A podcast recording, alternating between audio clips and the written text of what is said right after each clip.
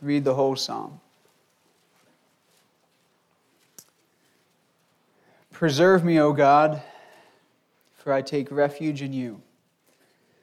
I said to the Lord, You are my Lord, and I have no good besides you. As for the saints who are in the earth, they are the majestic ones, in whom is all my delight.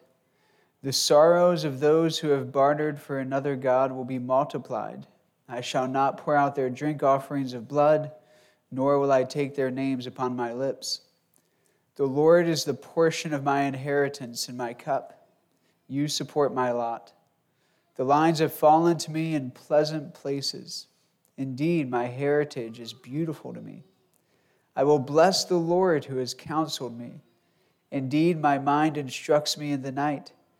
I have set the Lord continually before me. Because he is at my right hand, I will not be shaken. Therefore, my heart is glad and my glory rejoices. My flesh also will dwell securely. For you will not abandon my soul to Sheol, nor will you allow your Holy One to undergo decay. You will make known to me the path of life. In your presence is fullness of joy, and in your right hand there are pleasures forever. Let's pray. God, we, uh, we do just thank you once again for your word uh, that you speak to us. And it's not just information, but it's to our hearts. And, and you know uh, the things that are on each of our hearts this morning. Uh, and that you desire for us to know the truth, uh, to be set free as we consider Christ. And so we just entrust you in this time. Lord, we, we just want you to be honored and lifted up. And I just pray that our hearts will be encouraged uh, to see you just a little more clearly for who you are, Lord, your goodness and your grace and your mercy. And we just pray this in Jesus' name. Amen.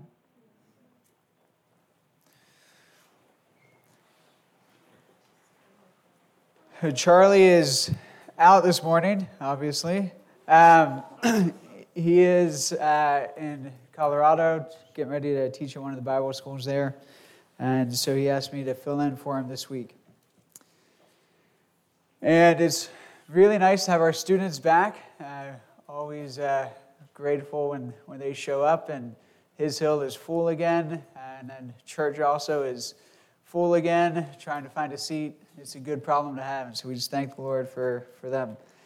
Uh, and we do just continue to ask that you all, as a, a body, would just be praying for us at, at, His Hill as we are just walking through the Word of God together and, and just sharing life together, that we would just be encouraging one another uh, as, as we have a fresh group each semester, each year uh, that are hungry to know the Lord. And then they're here for a time and enjoy sweet fellowship with like minded believers, and then they go back uh, into their settings, and some of them are good and comfortable settings, and others are more difficult and challenging. So, just the time that they have preparation at His Hill is just precious. And so, we just ask you all to be praying for us, and we know that you are, and just thank you so much for that. In Psalm 16, as I was thinking about um, and just praying over what the Lord had me talk about, this psalm just kept coming back to mind. It's a messianic psalm, as you may have recognized those verses at the end. In verse 10, he says, You will not abandon my soul to Sheol. And this is uh, a quote that Peter makes uh, in Acts chapter 2 when he is preaching at Pentecost and he's wanting to, to communicate to the, uh, the Jewish people there at Pentecost that Jesus really was the Messiah. And so one of the things that he brings up is this psalm and how it is fulfilled in Christ. And so when we come to the Psalms, and some of them are considered messianic psalms, or they're prophetic about who Jesus was and things that he would do and attributes of his, his life uh, that as we see this messianic side of the psalm, we, we're encouraged to see that this is about Christ. Uh, that that's what all of the Word of God is about. That's what this psalm in particular is about the person of Christ. And also, with that, that He desires for us to live in light of who Jesus is and what He's done. Uh, that we are to be living from Christ Himself. And so David is writing here, and for some of the Psalms of David, at the top of it in the heading, it'll give you a little bit of context of what's going on. Like he's hiding in the caves from Saul, and he writes a psalm. Uh, but for this psalm, it doesn't give us any context of David's situation, what his circumstances are. But he's writing it personally, but also in hope of the Messiah that's coming. Uh, and so we, we can connect with this psalm here of it, it applies to us directly as we also see that it communicates to us about who Christ is and what he's, what he's done. So I just thought we'd spend some time this morning just going through this psalm and, and just seeing what the Lord has said in it. In verse 1, he starts off saying, Preserve me, O God, for I take refuge in you. I said to the Lord, You are my Lord, and I have no good besides you. And whatever David's circumstances when he's writing this psalm, his heart is in a place where he recognizes that he needs some help. He says, Lord, I need you to be the one to preserve me. I need refuge. I need some sense of security. And you think of what David had. If he's writing this as a king, then you would think he has quite a bit of security. That David's military might was pretty significant. Uh, and he maybe, if he wasn't king yet, he had at least a security of God's promise to him one day you're going to be king. And that would be a pretty certain promise to have, something that he could hope for and anticipate. But whatever his situation, he recognizes his need for the Lord to be his refuge. And this is to be the disposition of all of God's people a position of reliance and dependence rather than self reliance and independence. And our flesh is always wanting to push us towards independence, to rely on ourselves. This is why in Proverbs chapter 30, he, he writes and says, Lord, don't give me riches and don't give me poverty. Because if I'm really rich, then I may think that I'm independent and I can take care of myself and I won't have need of you. And if I'm really poor, then maybe I'll curse you. He says, I'll read this here in Proverbs 30, verse 9. He says, So that I would not be fool and deny you if he was rich, and say, Who is the Lord? Or if I was poor, that I not be in want and steal and profane the name of my God. He says it doesn't matter if you're rich or you're poor, your temptation to be self reliant is equal. It makes no difference. So, no matter where we are, there's a need for us to be brought back to the reality that Christ is to be our refuge that we say, Preserve me, O God, because I cannot preserve myself. And whether or not our circumstances are smooth or tumultuous and they're problematic, uh, that there's, there's always this, this temptation in our hearts to say, I can do it. And I just think of a young child and you encourage them, uh, hey, do you want help? And the child says, my kids have said this, I can do it. I'll do it. I'll do it. They don't want help. Uh, and then, you know, we never grow out of it. Uh, and how many guys have back problems because they didn't want to ask for help to move something? Uh, and they said, I can do it on my own. I can't. I mean, Heather and I, we've moved, I think, seven times in uh, 12 years of marriage. So we, I guess, like moving. And most of it was just different houses at His Hill. And how many times that there's a piece of furniture that needs to be moved, and I think, I could go ask Heather for help, like, but this is really heavy. I think I'll just do it myself. that makes a lot of sense. Um, but this, this self reliance, surely I don't need help. And in our lives, this is what we are inclined towards apart from God's work in our hearts. That we need the Lord to be our refuge. We need Him to be the one who preserves us. But again, uh, our, our pride, our flesh, the world keeps pushing this idea that true life is found in independence. Uh, this is why we don't like rules, why we don't like structure, why we don't like limitations, because we think true satisfaction is going to come if I can just be independent. Why we get so excited when we reach uh, the end of high school and we come to college years and we're like, finally, independence. This is going to be great.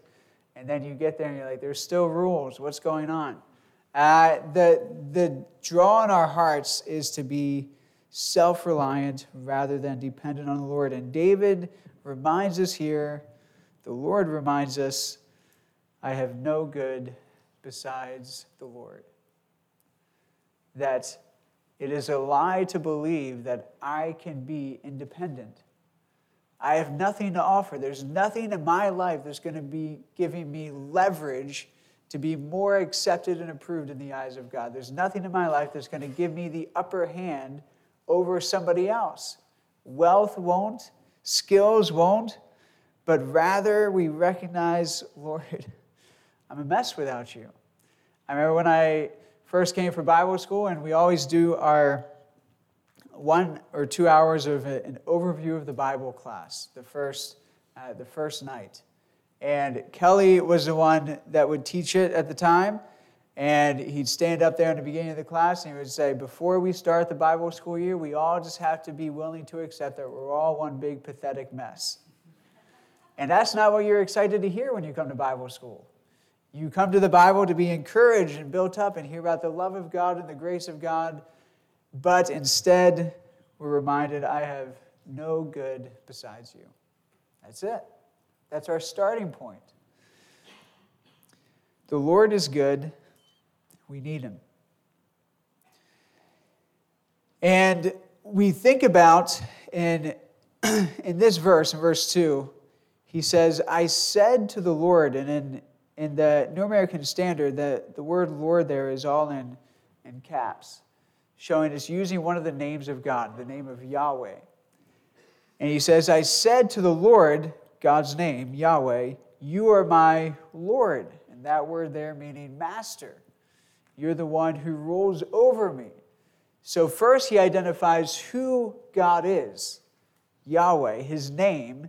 And then he says, Because that's who you are, I recognize that you are my master because you are worthy of that. This is the same name that when God is talking to Moses at the burning bush, and Moses says, Lord, who will I tell them that sent me? And God says, Tell them that I am who I am has sent you. And a few verses later, he says, I am Yahweh, the Lord. That's the one who sent you. I am has sent you. And if Christ is the great I am. And we're wondering, where can I find refuge and security? Who can preserve my soul? Surely I am who I am is able to. So we come to him. God is worthy, and he's good. And so he's the one that we're coming to here. And as we recognize that we have no other good options of who to go to. And one of my favorite passages in Scripture is in John 6, at the end of the chapter, when they're, Jesus is talking about how they have to eat his flesh and drink his blood. Uh, and the crowds are like, This is a difficult statement. Who can accept it? They all walk away. Uh, and Jesus turns to his 12 disciples and he asks them, How about you? Are you going to be willing to rely on me to the same degree that you rely on food and water to survive? And Peter speaks up and he says, Lord, to whom shall we go? You alone have the words of eternal life. And I love that. God, where else am I going to go other than Christ? I have no other options. Even if I wanted to go somewhere else, I recognize there's no other options. You're it. And so we see, he says, we have no good besides you. And he, recognizes that there's no other options other than the Lord. And I don't think this is a begrudging sentiment he has. I think he's, he's delighted that he's going to the Lord. But as he considers this, uh, then in verses 3 and 4, he mentions people who have either also come to this conclusion or have rejected this conclusion. He says in verse 3 As for the saints who are in the earth, they're the majestic ones in whom is all my delight. So this is David talking, and he's talking about how he is encouraged and appreciates and enjoys other believers who have recognized that God is the only one that can be their refuge. There's this, there's this care and love and affection for believers. And this is something that we, we don't want to just pass over because I think, again, when there's, it's so easy to, to nitpick about certain issues and things and let drama to take place and let division to occur. And, and we forget the reality that we are joined together as brothers and sisters in Christ. This is a precious thing that we will spend eternity not just with Christ, but also with each other, like it or not. That we will be together, joined in love and harmony and unity forever. Dietrich Bonhoeffer, he writes in his, he wrote a book called Life Together. And in one statement he makes, he says, Christian brotherhood is not an ideal which we must realize it is rather a reality created by God in Christ in which we may participate. So we're not trying to live and become brothers in Christ. It's done. This is a finished work of Christ. He goes on and he says, The more clearly we learn to recognize that the ground and the strength and the promise of all of our fellowship with one another is in Jesus Christ alone, then the more serenely shall we think of our fellowship and pray and hope for it. Our unity together is something that Christ purchased, that he has granted us. And so there ought to be a, a cherishing and a longing to, to enjoy that unity. This is a special thing. It's not an obligation, it's a gift. And so David here, he mentions that he, he cherishes these other believers. He says, they are the majestic ones, or the excellent ones, in whom is all of his delight. But he contrasts that with those who have rejected this belief that God is their refuge, that God is good and true. In verse 4, he says, The sorrows of those who have bartered for another God will be multiplied. And there are so many stories, both in other people's lives, but also in our own lives, that we could share where that is the case. That when I determine that God is not a good place of refuge, when Christ is not my, my strength, the one who preserves my soul, and I look somewhere else, then it just multiplies the sorrow in my life. For a moment, it may seem pleasant, but it's just for a breath. And then the reality of emptiness sets back in. And David communicates this disassociation or this distancing himself from being closely connected with those that have rejected the Lord. And this isn't in any way indicating you know, that the believer has no participation with the unbeliever and no, no time together, but it's where our hearts are knit together that there's a union that we have with brothers and sisters in Christ that the unbelievers simply can never participate in until they put their faith in Christ. And when we try to find that closeness of fellowship in the world outside of the body of Christ, then we'll, we'll always be cut short.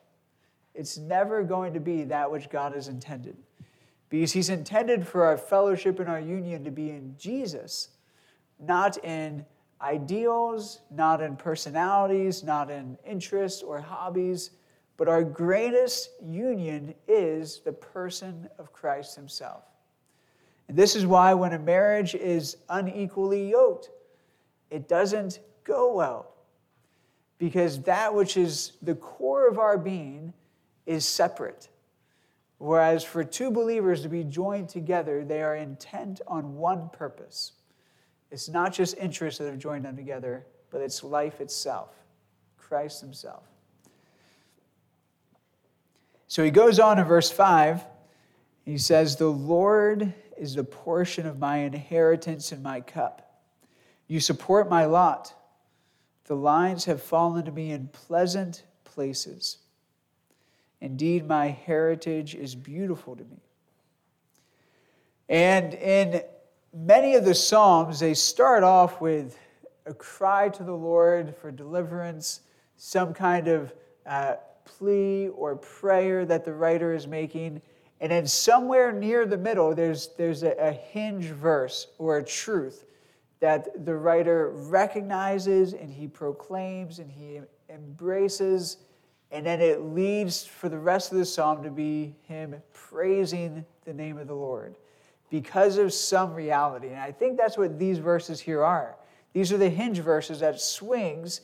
He's not discouraged in verses 1 and 2, but he's pleading and he's desperate. Lord, you are my refuge. But then after verses 5 and 6, he's simply going to be celebrating. He's going to be praising because in verses 5 and 6, he identifies the pillar, the truth that the Lord brings to his heart and mind that then encourages him to give praise to the Lord. This is significant. And this is what he says He says that God himself is his reward. In verse 5, the Lord is the portion of my inheritance. And my dad, he worked in the probate court for a while in South Carolina, a county in South Carolina. And so he dealt with all of the estates. Uh, whenever someone passed away and families had to settle their estates, he had the fun job of having all those conversations. Uh, and there's so much division that takes place in a family over the will uh, that the, the mother or father leave behind. And siblings who may be really close knit, once that will comes out and they realize, oh, you got that and I got this, oh no, that's not right. And suddenly there can be division that takes place based on the inheritance that we receive. And he says here, the inheritance that we receive is God Himself. That the Lord is our portion. The Lord is the, the cup that we get to receive. And he uses that phrase, the Lord is my cup. And it reminds me of when Jesus is in the Garden of Gethsemane. And he prays and he asks, Father, if it's your will, let this cup pass from me. And this cup of what is it, Lord, that you have called me to? And in Jesus' case, in that situation, it's, it's the cup of the wrath of God that he, this is what God has called Christ to, to endure the Father's wrath. But the cup that the Lord apportions in each of our lives, the life that He calls us to. And we can think, why is my circumstance this way and somebody else's is this way, and it seems unfair or unjust? And he says, No, your inheritance, your cup, your portion is not ultimately your life circumstance, but ultimately it's the person, it's God Himself. And we look at our circumstances in light of the person of Christ, that He is our portion. And for the Israelites, they knew all about inheritances. In the book of Joshua, after they've come in and conquered the promised land, then Joshua has a responsibility of telling the different tribes of Israel what their inheritance is. And again, I just imagine this is a really, you know, fun job sarcastically. Uh, that he gets to tell the Israelites, yeah, this tribe, you guys get the Sea of Galilee. Awesome. You guys get the Dead Sea. Wow, great. Nothing lives in the Dead Sea. Uh, you guys get some land along the Jordan River, nice riverfront property, and then you guys get land along the Mediterranean Sea. That's pretty cool. And you guys are landlocked. You're just right in the middle. You're welcome. And I imagine some of the Israelite tribes could have been like, why do they get that and we get this? But then Joshua would come to the Levites. And the, he says, Levites, you don't get any land. Sorry. Uh, God is your inheritance, is what it says. But you don't get land. You might get you know, a town here or there in the different tribes, but you're going to be scattered around all of the tribes. And as time goes on and there's conflict in Israel, you'll see things like the tribe of Benjamin, they can make an army and they can fight against other people and they can fight against even the other tribes of Israel. And Judah has their own military, and Zebulun has his own military, and all the different tribes have their own army. But the Levites, they can't make an army because they're scattered all over the place. And God has chosen to tell the Levites, you don't get a certain lot, a certain portion where the lines are drawn and you know you have security in this piece of land. Instead, your only hope and refuge is that I am your inheritance. And it reminds me in 1 Peter chapter 2, he says in verse 9, You are a chosen race, talking to, to believers here, a royal priesthood, a holy nation, a people for God's own possession, so that you may proclaim the excellencies of him who has called you out of darkness and into his marvelous light. And that in Christ, we are called to a royal priesthood. That in Christ, we are to be what the Levites were in Israel, scattered among the, across the land, bearing witness and teaching the people about who God is. But they didn't get an inheritance of land. Instead, they just got the Lord, just the Lord. And that was significant. That was wonderful. That was good. They didn't get to enjoy all the other things that some of the other tribes got to have. They didn't get to have some of the securities that the other tribes got to have. But in many ways, they got the most security out of all the tribes. The Lord was their inheritance, their portion. And we think in our lives that we too have the Lord as our portion. That's what David says here. That Jesus comes so that he can give life and give it to us abundantly so that He can make His abode in us and that we can be in Him. That He is our inheritance. That is our encouragement. And so when David goes on in verse 6 and he says, The lines, thinking of an inheritance, the lines have fallen to me in pleasant places. Indeed, my heritage is beautiful to me. And he comes to understand that that which God has granted him and God being his inheritance, his portion, is good. That he's not missing out. That we're not missing out because Christ is our portion, but rather we're better off. And because Christ is our inheritance, and we, we hope in this assurance, we aren't replacing hardship with the hope of Christ as our inheritance. Uh, that we're not saying, okay, because Christ is my portion, now there's going to be a, an alleviation of difficulty. But rather, rather than hardship being replaced with hope, we experience hope in the midst of hardship, in the midst of that which is challenging or difficult. That with God as our portion and Christ as our inheritance, there's hope in the midst of all circumstances. And David says this is a beautiful thing. This is good. And as David reflects on this reality that the Lord is the, his portion, it's going to, again, seem to swing the rest of this psalm to, to be leading to him simply praising and exalting and celebrating who God is and what it means that he is the Lord's.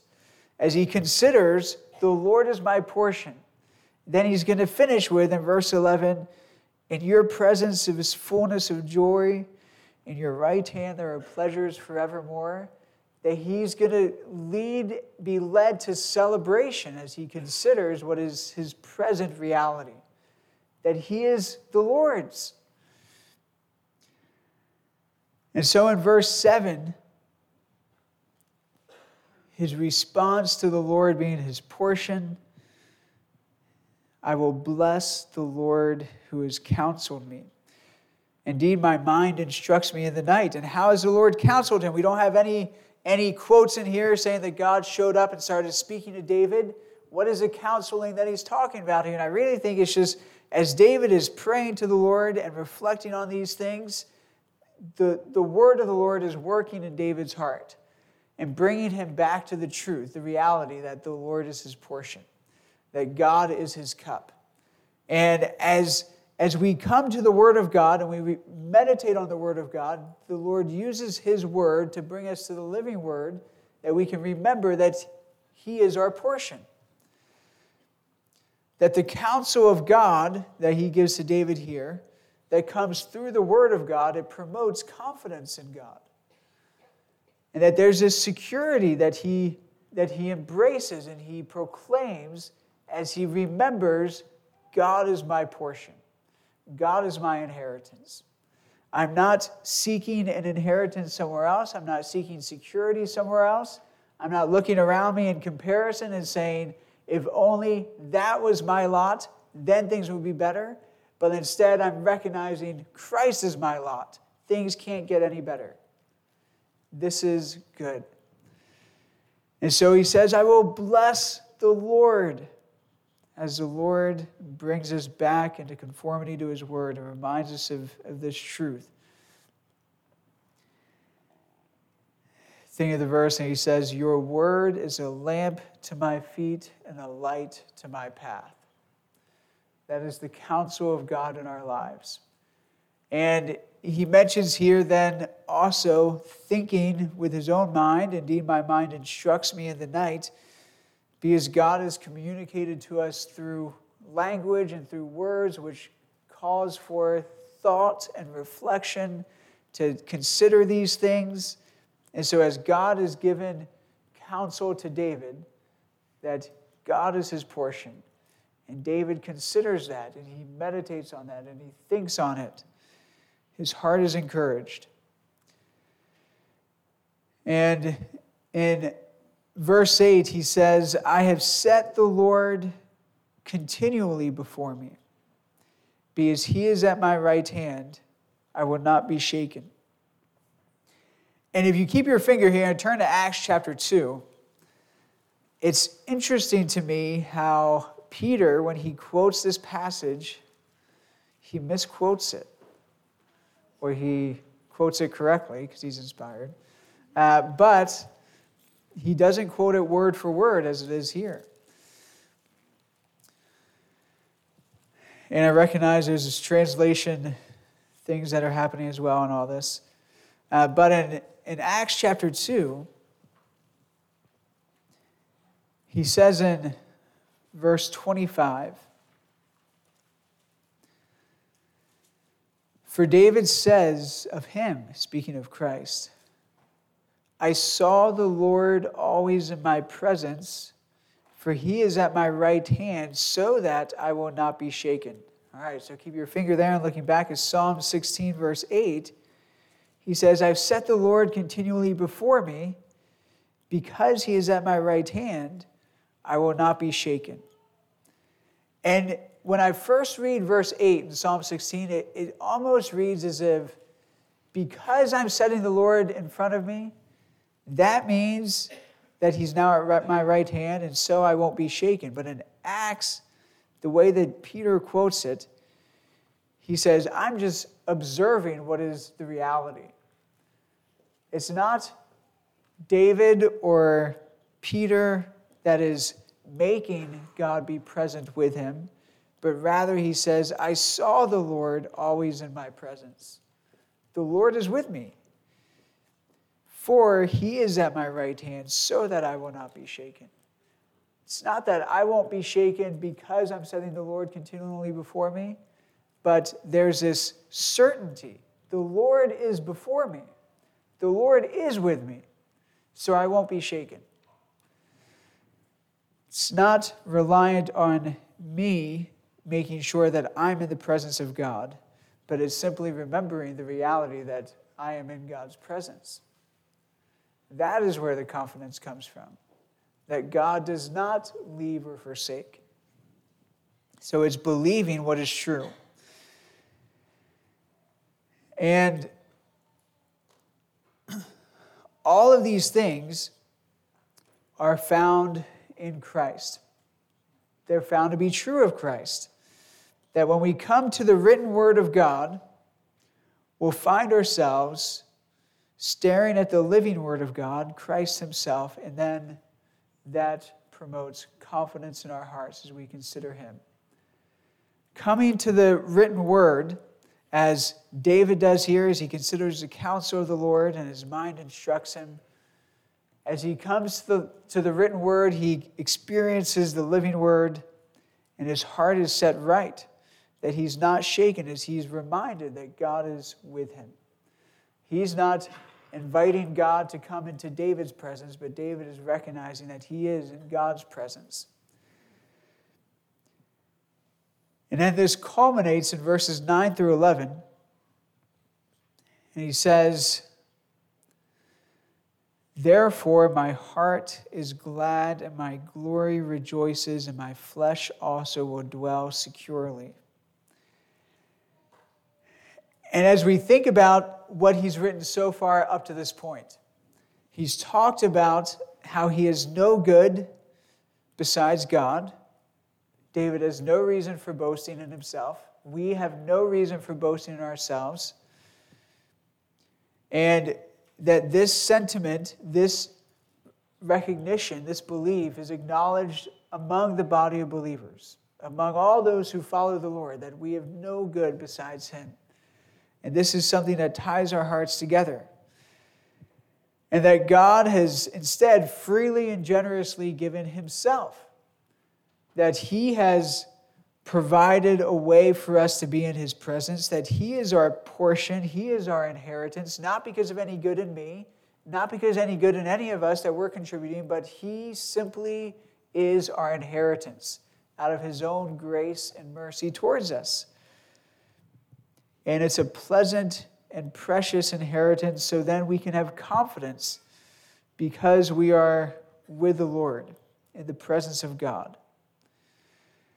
And so all that has been done. That's what's the reality in our lives. And all that's left for us to do has nothing to do with our relationship with God as far as making that happen. But instead, all that's left to do is to say thank you. There's nothing we can contribute to the relationship. I have no good besides you. But instead, we come and we simply say, God, thank you. Thank you that you are my portion. Thank you that you are my inheritance. Thank you that you are my refuge. Thank you that I can dwell securely in your presence. Verse 9 Therefore, my heart is glad, and my glory rejoices, and my flesh will dwell securely. This is all the reality that we get to experience in response to what God has established. Verse 10, he says, For you will not abandon my soul to Sheol, nor will you allow your Holy One to undergo decay. And we see this fulfilled in Christ. We see all of this fulfilled in Christ. That, that Christ himself comes and he recognizes, I do nothing of my own initiative, but I only do that which the Father instructs me to do. I don't do my own will, but only the will of him who sent me. That Christ does not live independently of the Father, but instead he lives dependently. Christ endures the cross. How come? For the joy set before him, and then he is seated at the right hand of the throne of God. Because God is his portion, the Father is his inheritance. And when Christ is buried in the grave, the Father does not have his body undergo decay. But instead, before he can even begin to decompose in the dirt, God raises him back to life. In fulfillment of this. And it's, I find it interesting in verse 9 that he mentions, My heart is glad and my glory rejoices. Seems to be speaking of the, the soul there, our identity as a person, of who we are. And then the rest of the verse is about the, the body. My flesh also will dwell securely. So there's our, our soul and our, our personhood of who we are in Christ as a person that eternally we will live forever. That aspect of our being. But then there's also the physical aspect that he mentions. And he addresses both of those how God preserves both the soul and the body. It's not just one or the other. He says in verse 10, You will not abandon my soul to Sheol. You won't separate yourself from me, but rather we are forever in the presence of God. There's security there. Again, this is just his celebrating what is true. Nor will you allow your Holy One to undergo decay. That even though our bodies when they're put in the earth, they are going to decay. But we do have the promise of a restored, a new body. That that is a certainty that we have, and that's going to be eternal. And in verse 11, he concludes, and he says, You will make known to me the path of life. In your presence is fullness of joy, and in your right hand there are pleasures forever. And these three final assurances that he gives that God will make known to us the path of life. He promises to do that for his son, Christ, and he does that. And we see Jesus as the, the firstborn of the dead. We see him being the first to experience this uh, in his glorified body. But we have this promise ourselves, and David anticipates this as well that we in Christ experience the path of life. It's not just a futuristic event that we're waiting for. But if life is rooted in Christ, who holds all things together by the word of his mouth, and Christ dwells in us, then as we consider Jesus, then he makes known to us the path of life. He is life. In your presence is fullness of joy. That as he is asking God to preserve him, to be his refuge, because he is no good besides God, he recognizes that in the presence of God alone there is true joy. And again, quoting in Hebrews chapter 12, when it says that for the joy set before him, Christ endures the cross. That Jesus endures the cross and then is brought into the presence of the Father, and there, for the joy set before him, he enjoys that joy, being in the presence of God. It's in the presence of God that we experience fullness of joy. And he says that he is present with us. That it is not our calling for him to come be present with us, but as Peter quotes this in Acts chapter 2, he is present. That that is my security. It's not something I'm longing for, it's something that I'm acknowledging. And in the right hand of God, there are pleasures forevermore. All of these are realized in the person of Jesus. And so, our, again, our hope and our confidence comes and is brought back to the Lord Jesus Christ. David longs for these things and he prays for these things, and he recognizes that it's only in God that he's going to experience these things. And Christ comes and lives this out before us. Despite where the lot of Christ fell. That which was his calling in his time on earth, the suffering and the rejection that he experienced. Yet, I think he would say, with the psalmist here, the lines have fallen to me in pleasant places. Not that the hardship itself is pleasant, but that the hope in the midst of it is pleasant. That God is his portion, The Father is his portion. And so, for us as well, as we are walking in the life of Christ, we too get to enjoy that. That reality of hope in the midst of challenge and difficulty. The reality of the fullness of joy as we walk with Christ. This is not just something that, that we talk about, but is never uh, something that we know in our hearts. But he says this is what we know as we abide in him, as we entrust ourselves to him, as we say, Lord, you are my Lord, you are my master. I have no good besides you. All right, let me close this in prayer.